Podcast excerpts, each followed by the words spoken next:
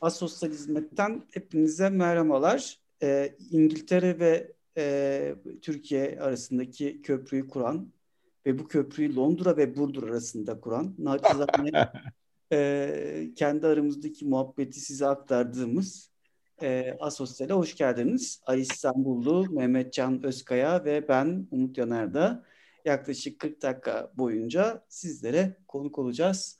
Spotify ve diğer dinleme platformlarında. Abiler hoş geldiniz. Merhabalar.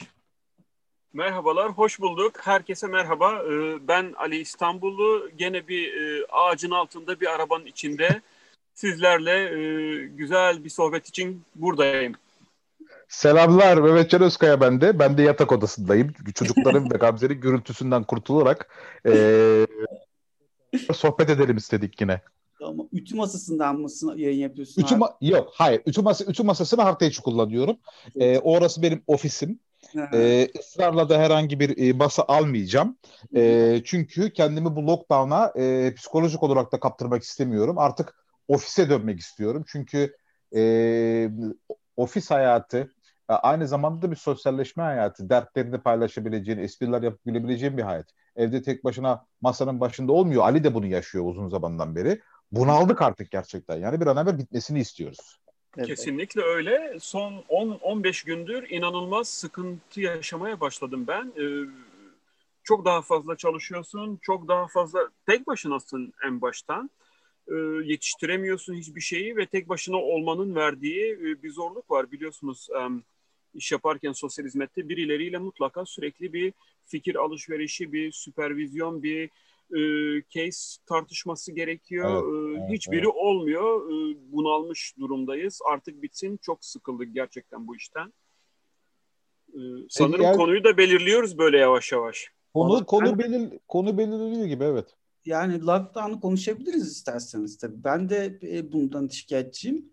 Çünkü ya eskiden hakikaten ya şimdi mesela bir toplantı yapacağız diyelim en azından o toplantı için fiziki anlamda bir ulaşmaya dair bir mesafe harca yani o yolculuk yapmamız ya da vesaire yapmamız gerekiyordu. Ben günde 6-7 tane toplantı yaptığım zamanları e, biliyorum. E, keza dersler de öyle. Dün sabah 11'de başladım. Akşam 11.30'da bitti derslerim. Evet evet. E, şey gibi yani e, aralıksız çalışıyoruz. Burada bayağı bildiğim bir e, emek yoğun bir dönem hani bizi bekliyor. Ama e, öte yandan da tabii lockdown'ın riskleri de var. Karantina sürecinin riskleri var. Yani biz de isteriz burada hani sadece hafta sonu olmasın hani bir şekilde yönetilsin. Ama e, bir yandan da olumsuz bir süreç. Nasıl yaşanıyor orada? Neler yapıyorsunuz? Yani şöyle söyleyeyim, e, Ali de e, yakından takip ediyor. Yani bu pandeminin gündeme e, gelmeye başladığından beri, Türkiye'de de öyle eminiz ama İngiltere'de çok böyle e, dramatik bir şekilde e, vakaların sayısı yükselmeye başladı. Bunun nedeni insanların özellikle aileci şiddet, çocuğa yönelik e, ihmal ve istismar vakalarının artmasının nedeni aslında e, ebeveynlik konusunda zaten sıkıntı yaşayan e, anne babaların e, evin içerisinde kapanmasıyla beraber e, eski deneyimlerin aklına gelmesi, ondan sonra ekonomik sıkıntıların gündeme gelmesi vesaire ister istemez ev içerisindeki hane halkının tansiyonunu yükseltiyor. E bu da tabii e, çocuklara otomatik olarak yansıyor. Bu otomatik olarak yansıma e, sosyal hizmetlerin alanına, alanına girmeye başlıyor. E bu da vaka sayılarının artmasına sebep oluyor. Lockdown'un bizim meslek üzerindeki buradaki en büyük etkilerinden bir tanesi bu. Bir de senin dediğin gibi e, şimdi eskiden mesela lockdown öncesinde ofiste çalışırken e, bir tane toplantı yapıyordun. Çünkü ofise gitmen, toplantıyı veya işte nerede yapacaksan toplantıyı oraya gitmen, onun hazırlığını yapman, ondan sonra geri dönüş, mesafe falan derken bir günde en fazla bir sabah bir de öğleden sonra iki tane toplantı koyabiliyordun. Ama şimdi evin içerisinde olduğun zaman arka arkaya bir saat toplantı koyuyorsun. Başka bir toplantıya bağlanıyorsun. O 5-6 tane toplantı yaptığım zamanlar hatırlıyorum ben. Ee, bu da etki etti. Yani hem sosyal çalışmacıya hem de aslında zaten bizim mesleğin odak noktası olan çocukların yaşamına e, olumsuz olarak etkilendi. Bilmiyorum Ali sende aynı şey var mı e, idaresel anlamda baktığın zaman? Yani ya, hem alanda kes... hem de çok yoğun bir şey geçiyor aslında. Çok yoğun geçiyor. O kesinlikle yoğun geçiyor. Ya şeyi düşündüm. Bu sabah gene e, çocuklardan birini beklerken böyle bir saat bir düşünme şansım oldu böyle tek başıma. arabanın içinde oturup ya yoğunluk oluyor. Her yerde yoğunsun. Ee, bir şekilde onun üstesinden geliyorsun ofiste olunca. Şu anda tek başına yoğun olunca bir, bir, bir noktada tek başınasın. Evet. Etrafında kimse yok. E, konuşabileceğin kimse yok. E, te, inanılmaz bir şekilde tek başına olduğun zaman bu yoğunluk artı bir e, şey oluyor. Zor oluyor senin için. Üstesinden gelmek zor oluyor. Bu tamamen benim yönettiğim ekip içinde e, ki sosyal hizmet uzmanları, diğer meslek elemanları da var. Hepsinin temel şeyi ya şey umurumuzda değil diyor. 15 case yerine 20 tane olsun diyor. Ama alt, tek başımıza olmanın verdiği sıkıntıyla baş edemiyoruz diyor artık. Ee, herkesin temel sorunu bu. Tek başlarına olmak ve bizim ofiste 12 tane e, masamız var. Ee, insanlar erkenden gidiyor. 20 kişi gidiyor e, şey masa kapmak için. Ben bugün evet, evet. gideceğim diyor. Ve bazılarının işte e, Covid risk assessment'ı yüksek e, trene binmemeli, şu yapmamalı falan umurlarında değil. Artık onlar da şey yaptılar yani tak etti. E, bir bakıyorum e, ilginç bir şey de oldu. Dün gülüyorduk ona. E, dokuz buçuk ondan önce ofise gelmeyenler sıra kapmak için yedi buçukta kapıda şimdi.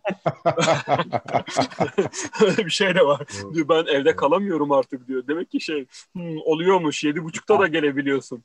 Ben de bizim öğrencilerin e, Burdur'a dair söylediği negatif cümlelerin ah canım Burdur'a dönüşünü büyük bir keyifle izliyorum. Hani e, bu kente dair söylediği her şeyi ah ah keşke söylemez olaydık böyle şeyler e, diye evet. yanıtlıyorlar. Bizim hayatımızda aslında ben kendi adıma baktığımda akademik asosyalite diye bir şey var. Yani çok hani bir şeyler yapabilmek için yalnız kalmanız gerekiyor ve bu Covid dönemi özellikle Mart'tan işte Haziran, Eylül'e kadar müthiş geçti. Yani acayip çalıştım acayip okudum. Çok keyifli e, bir dönemdi.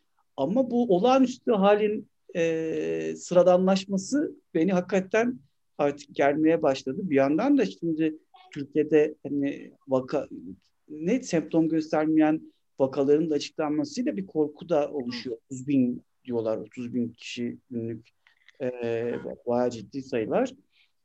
Ve yazda dışarı da çıkamıyoruz. Eskiden bir şekilde çıkabiliyorduk. Şimdi ben mesela şey hatırlıyorum düşük riskliydi. Çok riskli oldu. Burdur bile çok riskli bir yer. Benim bulunduğum yer çok riskli bir yer haline geldi. Bu da bir yandan kaygılandırıyor. Ama tabii ben şunu da söylemek istiyorum. Bunu da altını çizmezsem olmaz. Hani belki de sizin de bizim asosyali yapmamızı da olanak sağlayan işte ne bileyim bu hani yalnız kalmanın bir araya gelme arayışı da bu aslında sosyal medya ve diğer platformlar aracılığıyla daha fazla birlikte olmamızı da e, beraberinde e, getirdi. Ya işte müthiş webinarlar var, e, nasıl eğitimler var.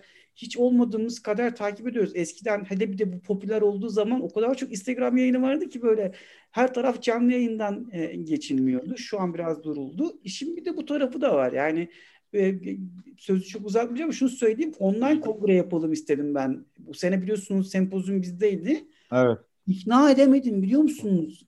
Komiteyi, hazırlık komitesini, dernek dahil olmak üzere ya hmm. internet hmm. kesilirse diyorlardı. Düşünsenize yani bu, bu dediğimiz yani Şubat'ta, Ocak'ta ben bunu yaparız, online yaparız diyordum. Hani daha ucuz olur şimdi birini yurt dışından getir. Çok maliyetli. Ama artık bundan sonra şu bir kültür olacak. Online bir şeyler yapmak meşru olacak. Eskiden acaba mı hani denen bir şey oluyordu. Evet. Birçok çok da e, bu bilişsel kapitalizmin e, yarattığı alanda bayağı bir e, emeğin bu şekilde hızlı bir şekilde dağılımı ve erişilebilirlik açısından da kolaylıkları var. Yalnızlığı her ne kadar tam olarak gidermese de. Kesinlikle. Tabii. Ya tabii canım koskoca e, uluslararası e, sivil toplum kuruluşları, meslek örgütleri de artık yani online yapıyor kongreleri de. Geçen e, e, IFSW yaptı. Ondan sonra işte diğer evet, e, yani çeşitli artık bu yöntemler artık kullanılıyor dediğin gibi bundan sonra da meşru hale gelebilir. Bence de çok e, ulaşılabilir olur vesaire olur. Bence çok e, yani kullanılabilir olduğunu gösterdik ama yani ben şu, şöyle de düşünüyorum. Hani geçtiğimiz daha doğrusu bu sene içerisinde oldukça yoğun tartıştık ya hani bizim bizim hem mesleğin hem öğrenciliğinde hem de e, pratiğini yaparken ben şunun farkına vardım yani. Böyle masa başında veya e, kimseyle iletişim halinde olmaksızın ne öğrenciliği yapılıyor sosyal hizmetin ne de pratiği yapılıyor. Evet. Yani mesela şunu söyleyeyim ben çok net bir şekilde bilmiyorum Ali ne düşünecek ama. Hemen 90 99 senesinde girdiğim okula girdiğim kişiyle 2003'te 2004'te mezun olan kişi arasında çok fazla bir fark var. 180 derece bir fark var yani. O yüzden de bunu sadece dersler vermiyor sana. Bu senin arkadaşlarınla etkileşimin veriyor. Hocalarınla e, iletişimin veriyor. Sayın filan dem ya sayın meselesi var ya bu aralar gündemde evet, sosyal evet. medyada. Yani, sayın sayın hocam, sayın bilmem ne. Bizde öyle bir, öyle bir ortam yoktu yani. E, bu yüzden de böleceğim çok haklısın. O kadar güzel bir ortam vardı ki yani çok hani dostane Hani şimdi geçen daha yarın herhalde yayınlayacağım artık montajı kaldı. Bir başka biri konuştuk Emre Hoca falan vardı. Ya şimdi düşünüyorum hani biz de öğrencilerle mümkün olduğu kadar o ilişkiyi kuruyoruz. Çünkü sosyal hizmet eğitiminin parçası o aslında. Aynen. Ee, ama yani başka bir yerde olsak bu kadar rahat olmazdı. Ali abi senin hayatında nasıl öğrencilik tecrüben bu konuda? Ya ben şimdi Mehmet Can Gülecek ya ben çok bir şey hatırlamıyorum öğrencilik tecrübemden. Abi sen artık tam bir Ali Türkiye'deki yaş Ali Türkiye'deki yaşamını sildi. Orayla ilgili hiçbir şey hatırlamıyor. Ya çok ilginç geçen bir şeyden bahsetti. Yine programda mıydı hatırlamıyorum. Ama şeyden eminim yani Mehmet Can'a Sayın Özkaya diye seslenmiyor, şey yapmıyordum, hitap etmiyordum. Ondan eminim. Ya öğrencilik hayatım güzeldi. Ee, benim ilk ilk yıllar böyle biraz şeydim ne oluyoruz, nereye gidiyoruz yani bu işin sonu nereye gidecek diye bizim ilginçti. O dönem Mehmet Can'la muhabbetimiz hep şeydi. Bu kapağı nereye atacağız biz? Yani bu dünya büyük, sınırların ötesi var vesaire muhabbet onun çevresinde dönüyordu. Ee, ama güzeldi. Yani insanlar gerçekten çok güzeldi. Çok e, okul her zaman öyle politikti. Hı hı. Ve kozmopolitti. Hı hı. E, Hacettepe, Keçiören. O açıdan e, güzeldi yani. güzel güzel yıllardı. Ama bütün her şeyi ayrıntılarıyla hatırlamıyorum açıkçası. Yani ya, şöyle tabii. bir şey var e, birazcık hani dokunmadan öğrenilen bir meslek değil. Yani ben değil. mesela şimdi e, psikoloji e, lisans programını görünce çok şaşırdım. Staj yok. Hani mesela yani şimdi yok. belki dinleyen psikologlar olur belki tepki gösterebilirler ama biz mesela iki dönem staj yapıyoruz sahada. Yani Tabii. ve aslında çok da kötü olmayan bir araştırma bilgisiyle mezun oluyoruz. Yani tez yazdırıyorlar, evet. bitirme tezi yazdırıyorlar. Bunları mesela hayata dök, dökme konusunda her zaman bir, bir problem yaşayan bir meslek. Hani mesela hiç kaçınız araştırma yapıyoruz sokakta? Hani uygulayıcı evet. uygulayıcıların yaptığı araştırmalar yok denilecek kadar az. Ama evet. bir yandan da biz o temasın, o araştırmacılığın, o bakış açısının kazandırdığı bir e, formu da meslekle birlikte alıyoruz üzerimize. Hani bu hani toplum içerisine girdiği zaman hani hemen en olmadık şeye bakan tarafımız var ya o biraz hani belki de e, buradan geliyor. Bu pandemi o zaman o yüzden şey açısından sıkıntı staj yapma mevzusunda. Evet. Yani tabii tabii. Acayip. Sanırım, ve, ve staj pardon böldüm e, sözünü Umut. Yani o staj inanılmaz şey veriyor. Orada şekil kaf ya şey o teoriyi pratiğe koyduğun zaman görüyorsun. Ee, senin bir sonraki meslekte kaldığın 20 yılın, 10 yılın ya da 30 yılın neye benzeyecek? Burada nasıl insanlar gelecek? Yani bir e, kişiyi gördüğünde tamamen kafana oturuyor. Ee, ben stajda inanılmaz şeyler öğrendim. Şimdi aklıma geldi. Ben iki staj yaptım. Birine başladım. Talihsiz bir kaza oldu. Onu bitiremedim. Sonra e, ara verdim 6-7 ay kadar. Sonra ikinci bir staja başladım. Ben mültecilerle çalışmaya başla, başladığımda tamamen farklı bir dünya. Evet. Tamamen tabii, tabii. farklı, inanılmaz Aynen. bir e, iş case, vaka yoğunluğum vardı. Ve orada her şeyi görüyorsun. Evet bu bu yani kitapla yazılan pratik arasında o zaman adını koyabiliyorsun. O açıdan e, çok inanılmaz zevk almıştım Aynen. o süreçte. Burada çok yorucuydu. Diyorum ama şunu eklemek istiyorum. Staj uygulamanın öğrenildiği yer değil, uygulamanın sınandığı yer olmalı. Şimdi Türkiye'de ne yazık ki staj uygulamanın öğrenildiği yerde haline geliyor. Şimdi mesela biz yani iyi uygulama diye her yerde söylüyorum, biz yaptık diye söylüyorum ama hani uygulama sınıfında öğrencilerin yapmış olduğu görüşmeler yani görüşmeleri kendi başlarına öğrenmeleri, işte grup çalışmaları yapmaları biz öğrenciye diyoruz ki şimdi git grup çalışması yap. Öğrenci çünkü sahada şunu göremiyor. Grup çalışması yapacak uzman bulamayabiliyor. Ama öğrenci evet. önceden bizde deneyimlediği için o çalışmayı yapabilir halde geliyor. Ben hani burada onunla, yani staj tamam mükemmel ama bir yandan da şimdi mesela online devam eden bir sürü staj programı var. E nasıl öğrenecekler uygulamayı e, stajda hani? Bu şey gibi olacak yani bir diş hekimiyle konuştuk diyor ki dolgu yapmayı bilmeden mezun oldular. Hani diyor. Öyle. Hmm. Şimdi hani nasıl evet, bir yani... bu dönemde mezun olanlara, sosyal hizmet uzmanları da dahil. O yüzden orada stajı vurgu biraz öyle ama uygulamayı da biraz hani daha mesela ben hatırlıyorum Hacettepe'de çok Veli Hoca bize bir sürü görüşme yaptırırdı. Hani hı hı. bizim yaptığımız formda değil sonuçta hani biz bir forma soktuk o işi. Yalancı danışanlar falan biraz kompleks hale geldi.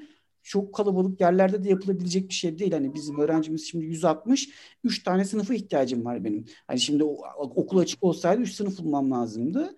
Ama şey bence hani birazcık da bu tarafı da götürmek gerekiyor ki hani staja yüklenen anlam azalsın ama staj bizim eğitimimizde temas etmesek olacak bir şey değil. O yüzden evet, evet. kamu spotunu veriyorum. Açık öğretimde de bu iş olmaz hani hazır hani O mümkün değil. değil. O, o, o zaten o, o zaten mümkün değil de bir de şimdi şöyle bir şey de var. Hani iletişimin öneminden hani böyle insanlara dokunmaktan bahsettik hem öğrencilikte hem pratikte. İşte bunun e, örüntülerini öğrencilik zamanında görmeye başlıyorsun yani. Staj o yüzden çok önemli. Hatta bilmiyorum şu anda kaçıncı yılda veriyorsunuz e, Umut? E, kurum incelemesi diye bir ders vardı bizde yani. Şimdi o tabii mesela bilmiyorum bilinçli mi yapılmıştı ama kurum incelemesine ilk önce saraya gittik. Saray Rehabilitasyon Merkezi'ne Ankara'da. Evet ya. tabii yani ağlayanlar, ağlayanlar, sızlayanlar, travmatize olanlar. Evet. İşte bunu bunu görüyorsun yani ve senin öğrencilik hayatın ve mesleğin bu şekilde gerçekleşti. Bunu göze alıyorsan bu okulu oku. Çok güzel bir mesajdı aslında o. Belki de subliminal bir şeydi ama e, güzel bir mesajdı. Ben Ankara Valiliği Sosyal Yardımlaşma Vakfı'nda yaptım stajı. Hmm. Yani sosyal yardım alanında. Çok hmm. önemli bir e, alandı. Şimdi yani e, alakasız bir belki alanda çalışıyoruz ama bu e, senin çalıştığın, e, çalışacağın grubun ne kadar e, kırılgan, ve hassas olduğunu aslında gösteriyor. Sadece biliyorsunuz sosyal sorunların bizim Türkiye'deki yani başka ülkelerdeki gibi belki tek bir nedeni olmayabiliyor. Özellikle bizim gibi ülkelerde girift sosyal sorunlar, psikososyal sorunlar söz konusu. Yani bakıyorsun e, yani Sosyal Yardımlaşma Vakfı'na e, fakirlikten dolayı başvuran e, bir ailenin veya bir kişinin sorunu sadece o değil ki. Göç var efendime söyleyeyim işte zihinsel engellilik var belki Hı-hı. belki aileci şiddet var. Hangi biriyle çalışacaksın? O yüzden de yeknesak bir sosyal hizmet e, verebilmek oldukça zor merkezi yapılanma içerisinde. Ama o, o başka bir tartışma konusu. Şunu demek istiyorum tekrar. Yani e, dokunmadan, görmeden ondan sonra masa başında, kitapların arasında e, sosyal çalışmanın e, pratiğini yapmak oldukça zor. Bir de e, sosyal hizmet e, eğitimi, sosyal çalışma eğitimi bir e, de, hayata karşı bir duruş, bir karakter geliştirmene sebep oluyor. Neden oluyor? Fayda sağlıyor bu konuyla ilgili. Ve aynı zamanda da okulda edinmiş olduğun kültür, vakıfta staj yapıp çocuk koruma alanında veya işte ya adalet alanında çalışıyor olmak sosyal çalışmacının gittiği kurumun bünyesine e, adapte olması ve ona göre hizmetlerini organize etmesi sorumluluğunu da birlikte getiriyor ve bu yet bu, bu yeteneği de e, sağlıyorsun ki bizim etik sorumluluklarımızda bir tanesi bu sosyal hizmet uzmanları. Yani bulunduğu kurum çatısı altında çalışıp onun e, imkanlarını müracaatçının lehine doğru kullanmak. Yani bu o yüzden de staj, uygulama, kurum incelemesi gibi yerinde gidilip görülen vesaire yapılan e, uygulamalar, çalışmalar, dersler çok önemli. Bunun dışında açık öğretimde sosyal hizmetin olması oldukça zor yani. Çok zor. Evet. Ya evet. E, yani sosyal hizmet eğitiminin hani o kazandırdıklarını e, mesleki hayatında kullanmayan başka işler yapan da meslektaşlarımız var. Tabii. Yani e, işte yazarlar var değil mi? İşte Ayşe Kilimci mesela ben çok seviyorum. İyi çok Türkiye'nin bence en önemli öykücülerinden biri. Gene Şadiye Dönümcü, Nadire Mater hani bunlar hani hiç şey yapmayanlar var hani ama bir yandan da böyle mesleğin içerisinde kör olanlar da var. Hani o meslek kurum kültürüne uyum sağlayıp hani tabii tabii. Sizle konuştuğumuzda hep performans üzerine konuşuyoruz değil mi? Performans baskısı genel anlamda daha neoliberalleşmiş, daha piyasalaşmış e, ülkelerde, Londra'da, Amerika'da, farklı yerlerde sürekli bir başarı göstergesi arayışı var ve bu meslektaşları yıldırıyor, tüketiyor ve bir yerden sonra ne oluyor? İşte e, bırakılıyor. Çok fazla e, şeyin olduğu, sirkülasyonun olduğu alanlar oluyor. Çok Sosyal. yüksek, inanılmaz yüksek. E, çok değişiyor. Niye? Çünkü yapılamaz yani insan doğasına aykırı. Bizde de ne oluyor? Hani e, bizde de bir e, teslimiyet var Yani yapılamaz, edilemeze dair bir teslimiyet var. Ya yadırgamıyorum da. Yani hakikaten o kadar zor koşullarda hani o kadar farklı bir meslek yapmaya çalışıyor ki meslektaşlarımız. O yüzden hani belki de bizim sorun çözme mes- becerilerimiz diğer meslek gruplarına göre daha iyi. Yani bilmiyorum. Yani başka ülkelere göre daha iyi.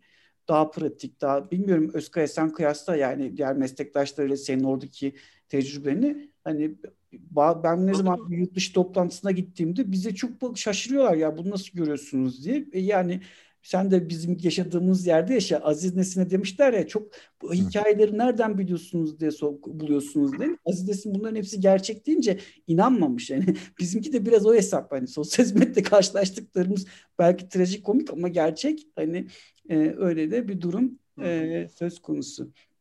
Abi peki yani biri olarak ben hep sizin son dönemdeki Twitter'larınıza vesairede çok yorulduğunuzu görüyorum. Bunu nasıl aşacağız?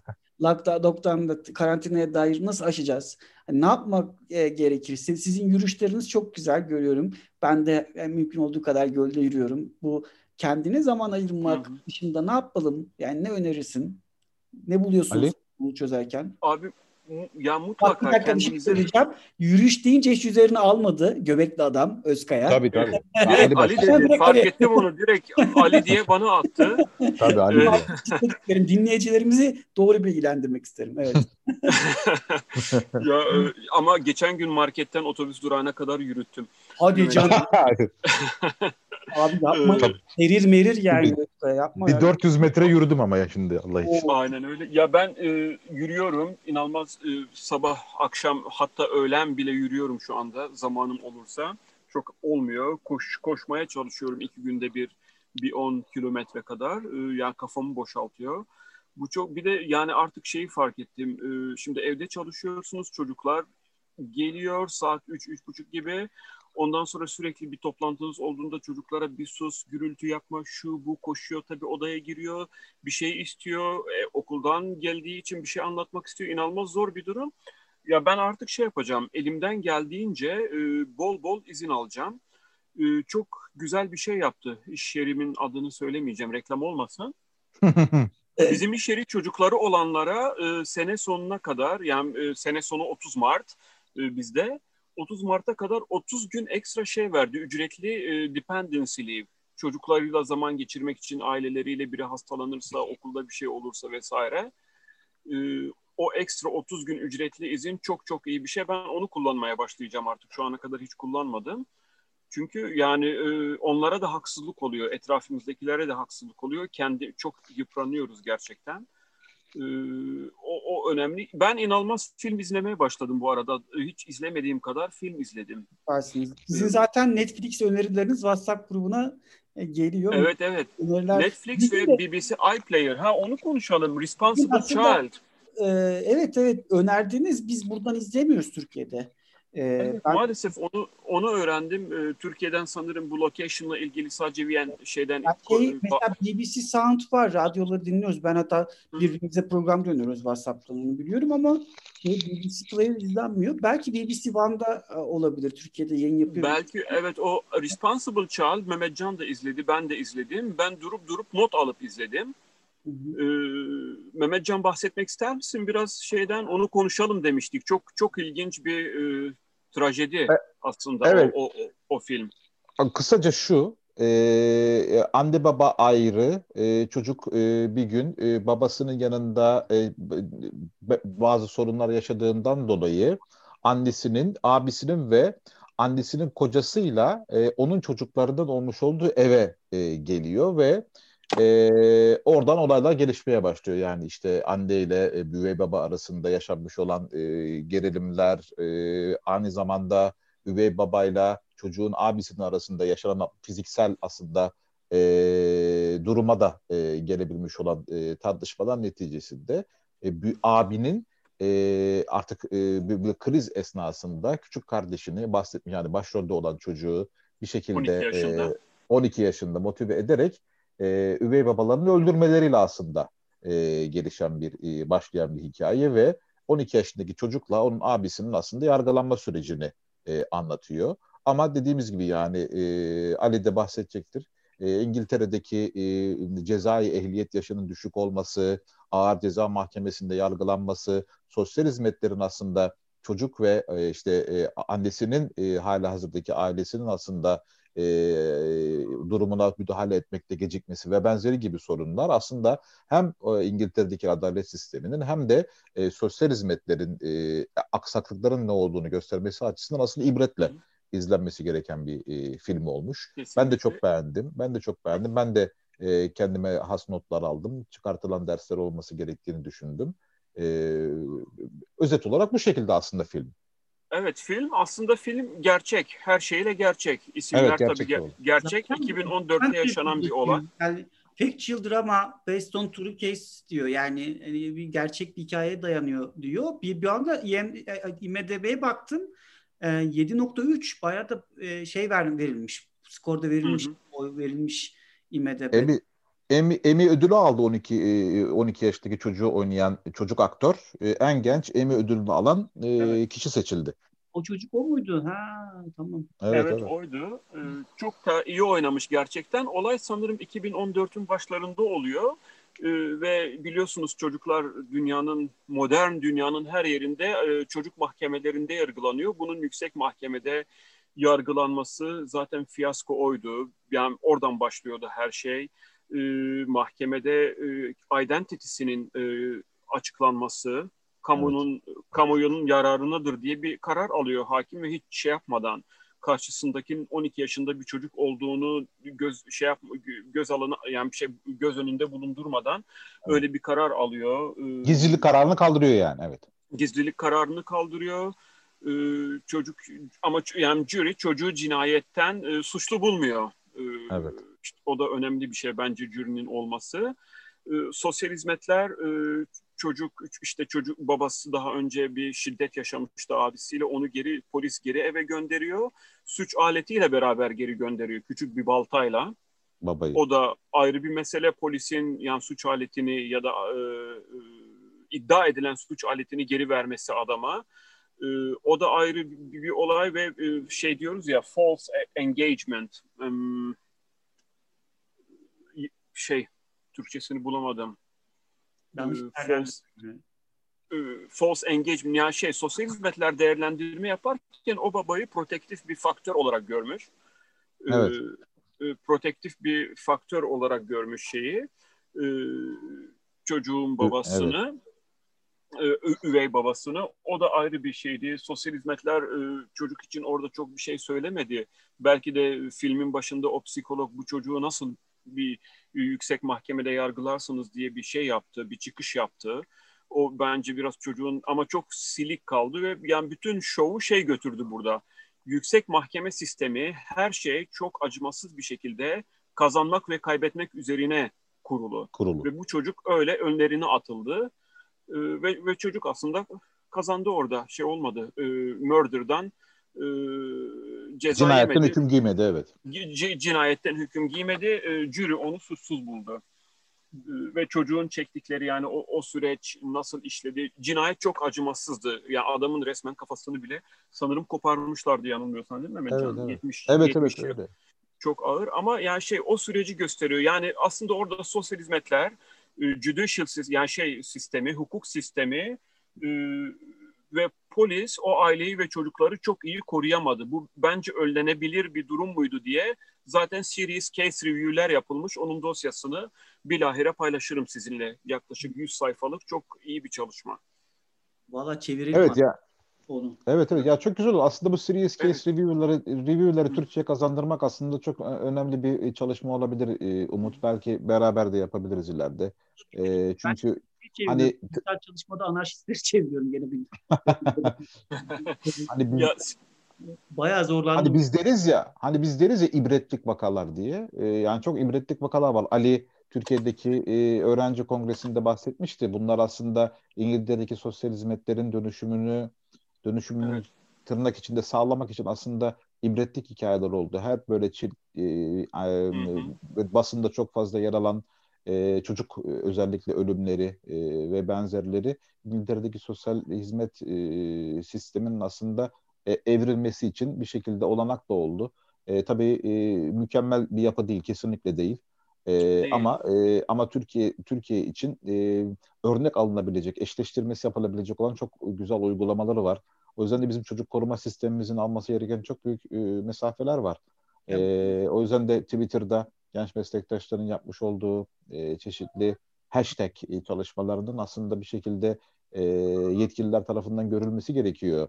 Sosyal hizmet uzmanlarının ilgili kurumlarda sayısının artması gerekiyor. Bu gibi eğitimlerin sizin gibi kaliteli akademisyenler tarafından özellikle verilmesi gerekiyor. Çocuk korumanın ne kadar önemli ve zor bir süreç olduğunu e, altını özellikle çizmek gerekiyor.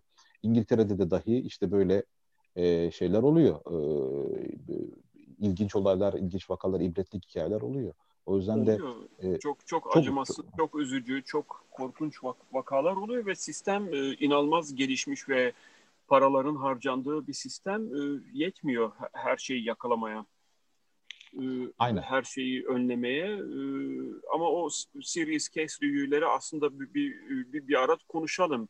Yani Neler yapılıyor? Şey yapacağız. Zeynep Mutlu benim yüksek lisans öğrencim oldu tesadüf bir şekilde. Hı hı. E, o mesela şey çalışıyor şu an. E, çocuk suça sürüklenen çocuk geçmişi olan yani böyle bir deneyimi olan bireylerin adli sistemi değerlendirmesine dair bir yüksek lisans tezi yazıyor. Çok güzel. Yani, yani bizim aslında birazcık da bu tarafa bakmamız e, e, gerekiyor. Yani işin e, hep böyle mesela o ben değerlendirmeler e, şeyi görmemiz açısından ya politika geliştirmemiz açısından da bir araç haline geliyor. İşte medyada baskı oluyor, ka- kamuoyu baskısı oluyor ve buradan Hı-hı. bir hareket çıkıyor. Yani e, bu işte bu bahsettiğimiz responsible child'ın hani e, aslında bir amacının olmadığını kimse söyleyemez. Sadece bir hani hikaye olduğunu söylenemez. Burada bir aslında bu da politika geliştirmeye, savunuculuğa bir fayda e, sağlıyor. Bizim de biraz daha böyle şeyler yapmamız lazım ama tabii bizim raporlama kültürümüz sadece birey düzeyinde. Hiç toplumla ilgili raporlamalar yapalım ve benzeri gibi e, şeyler sınırlı. Yani e, çok da tecrübemiz de yok. O biraz bizi tabii e, kitliyor e, gibi. E, bilmiyorum öyle görünüyor buradan. Ama ben yanlış da düşünüyor olabilirim. E, hayat bizi gösteriyor. Kesinlikle öyle. Ah, sanırım raporlama e, yani ne zaman biz şey olarak görsek de burada inanılmaz büyük olarak görsek de raporlamayı işimizde e, işin ciddi bir kısmı Mehmetcan da e, bunu benden daha çok iyi biliyor. Çünkü ağır ve kompleks case'leri var Mehmetcan'ın şu anda. E, raporlama inanılmaz bir kısmını oluşturuyor bu işin. Bu bir şey olmuş artık buradaki sosyal hizmet ve sosyal bilim işte psikolojiden veya benzer herhangi bir alandaki e, case worker'ların bir şey bir, bir kültür bu. Bir kültür olmuş kesinlikle. Ya bir de bunu bütün bunlarla baş etmek mümkün değil. Yani çocuğa yönelik e, ihmali, istismarı veya çocukların suça sürüklenmesini engelleyemeyiz. Böyle bir dünya yok. Ama en azından bu durumlarla karşılaşmış olan çocuklara özellikle en iyi hizmeti, en iyi koruyucu faktörleri ortaya koyacak olan e, bir sistem kurmamız gerekiyor. Bunu sistemin de baş aktörü hiç kuşkusuz sosyal çalışmacılar olacak. Yani artık şunu bir anlayalım lütfen ya. Yani ikame mesleklerle işte hep konuşup duruyoruz ama yani. Buradan Nasıl? Yetkililere sesleniyoruz. Bu ya arada... burada yetkililere yetkililere sesleniyoruz da yetkililer bunu duymamakta ısrarcı. Aslında bunun nedenini de çok merak ediyorum ben. Yani bu podcast çok insan. Yani genel anlamda podcast çok az insan diyor. O yüzden buradan konuşmalar başka bir yerden bulsunlar yani. Şeyde. E, bu arada şunu da söyleyelim. Bu sene sosyal medya ödülleri veriyoruz sevgili jüri. E, evet evet. Yani evet. Bunu da dinleyenlere duyuralım. Hala oy vermek istiyorsanız benim Twitter hesabımda, Facebook hesaplarında var. Bu çeşitli yerleri duyuruyoruz. Bu sene şeyin ihtiyacını fark ettim. E, podcastlere de bir web sayfası açıyorum. Bu ay bir dakika yayınlanıyor olacak. Oy veririz ve sosyal hizmetin ödüllerini verelim. Bu bir gelenek olacak. Çok da enteresan isimler çıktı. Ama ben Bence verelim. Reviye Özkan çıktı ama çıkmadı. Hani Reviye olsaydı etkilerimi kullanıp aday listesine ekletecektim. Ama jüri özel ödül, jüri özel ödül alabilir. Bak bunu verebiliriz ya jüri özel ödülü. Jüride de Arzu Hoca katılacak aramıza. Arzu Hoca ve bir, iki meslektaşımızda beş kişilik bir altı kişilik bir jüriyle ödül vereceğiz. Ee, ondan da bahsedelim. Yıl bitiyor. Yani şunu Yani Umut Hocam şunun da altını çizelim yani bu çok böyle e, hani e, yüksek liyakat sahibi olan bir jüri, jürinin ver, verdiği çok böyle akademik, bilimsel ondan sonra işte manevi değeri olan bir ödül değil. Biz kendi aramızda böyle bir şeye karar verdik. Eğlencesine verdiğimiz bir şey yani. Ya biraz gelenek olsun arzusundayım. Ben, ben tabii biliyorum tabii sosyal çalışma podcast'in böyle bir ödül vermesinin bazen abes bir şey olabileceğini ama asıl abeslik kimsenin böyle bir ödül ya töreni düzenlememiz. Hani biz genelde böyle ihtiyaçlardan dolayı bir şeyler yapıyoruz ve bazıları da çok amatör oluyor ama oluyor yani hani gidiyor. Ee, bakalım bu ödül töreni. Bence güzel olur. Bence güzel olur. Bak yani öyle deme bir örnek vereyim. Bir, bir dernekçilik yaptığımız zamanlarda işte 25 e, e, ve üzeri e, kariyeri olan meslektaşlarımıza işte emekli olan meslektaşlarımız falan böyle geceler düzenlerdik ve onlara birer plaket verirdik yani. Bu e, hatırlam evet hatırlanmış olmayı ondan sonra işte e, düşünülmüş olmayı ve benzeri gösteriyor. Bir şekilde e, e, taltif ediyorsun yani insanları. Taltif tırnak içinde. E, yani, Günün Osmanlıca kelimesi geldi sonunda. Aynen, yani taltif ediyorsun ne derler ona yani motive ediyorsun öyle diyeyim hadi öyle söyleyeyim tam karşılığı değil ama e, onore ediyorsun evet yani öyle bir şekilde. Bence güzel olur yani verelim. Evet. Mutlaka. Çok küçük küçük hediyeler daha şey böyle samimi ve güzel oluyor. Tabii tabii aynen. Güzel dönüp baktığında 10 yıl 20 yıl sonra güzel bir anısı oluyor. Ödül olarak da şeyi tasarladık. Altın tahta vereceğiz altın suyuna bandır altın deyince tahta pahalı olur. Altın suyuna bandırılmış tahta. Bunun da mantığı ben bunu her sene her ödül töreninde öneri götürüyordum. Kimse beni dinlemiyordu. Bu sefer hazır verirken kendim böyle e, biz veriyoruz madem diyerek söyledik. Altın suyuna bandırılmış tahta şu. Kafada bir tahtası eksik olmayan bu işi yapamaz. Hani biz o tahtayı vereceğiz Çok doğru tespit. Kovalasınlar o tahtayla. İsterlerse ben normal olacağım deyip taksınlar kafalarına. Yoksa öyle bir şey var. Bitiyor artık. Bir dakikamız kaldı. Ee, Ali piyano kursundan dolayı kazandığımız bu güzel zamanı sizle sohbetimizi sizle paylaştık zamanda gerçekleştirdiğimiz podcast'i. iki hafta sonra gene birlikte olacağız. Abiler son sözlerinizi alalım ve bitirelim. İyi akşamlar diliyorum herkese. Görüşmek üzere. İyi akşamlar diliyorum herkese. Görüşmek üzere. Ee, iki hafta sonra yine ben burada olacağım. Umarım bizim ufaklık piyanodan vazgeçme. Abi o motivasyon sende. Top bende. Her hafta böyle bir saatimizi ayırabiliyoruz koşturmaca içinde. Herkese e, sevgiler, selamlar. Selamlar. Görüşmek üzere.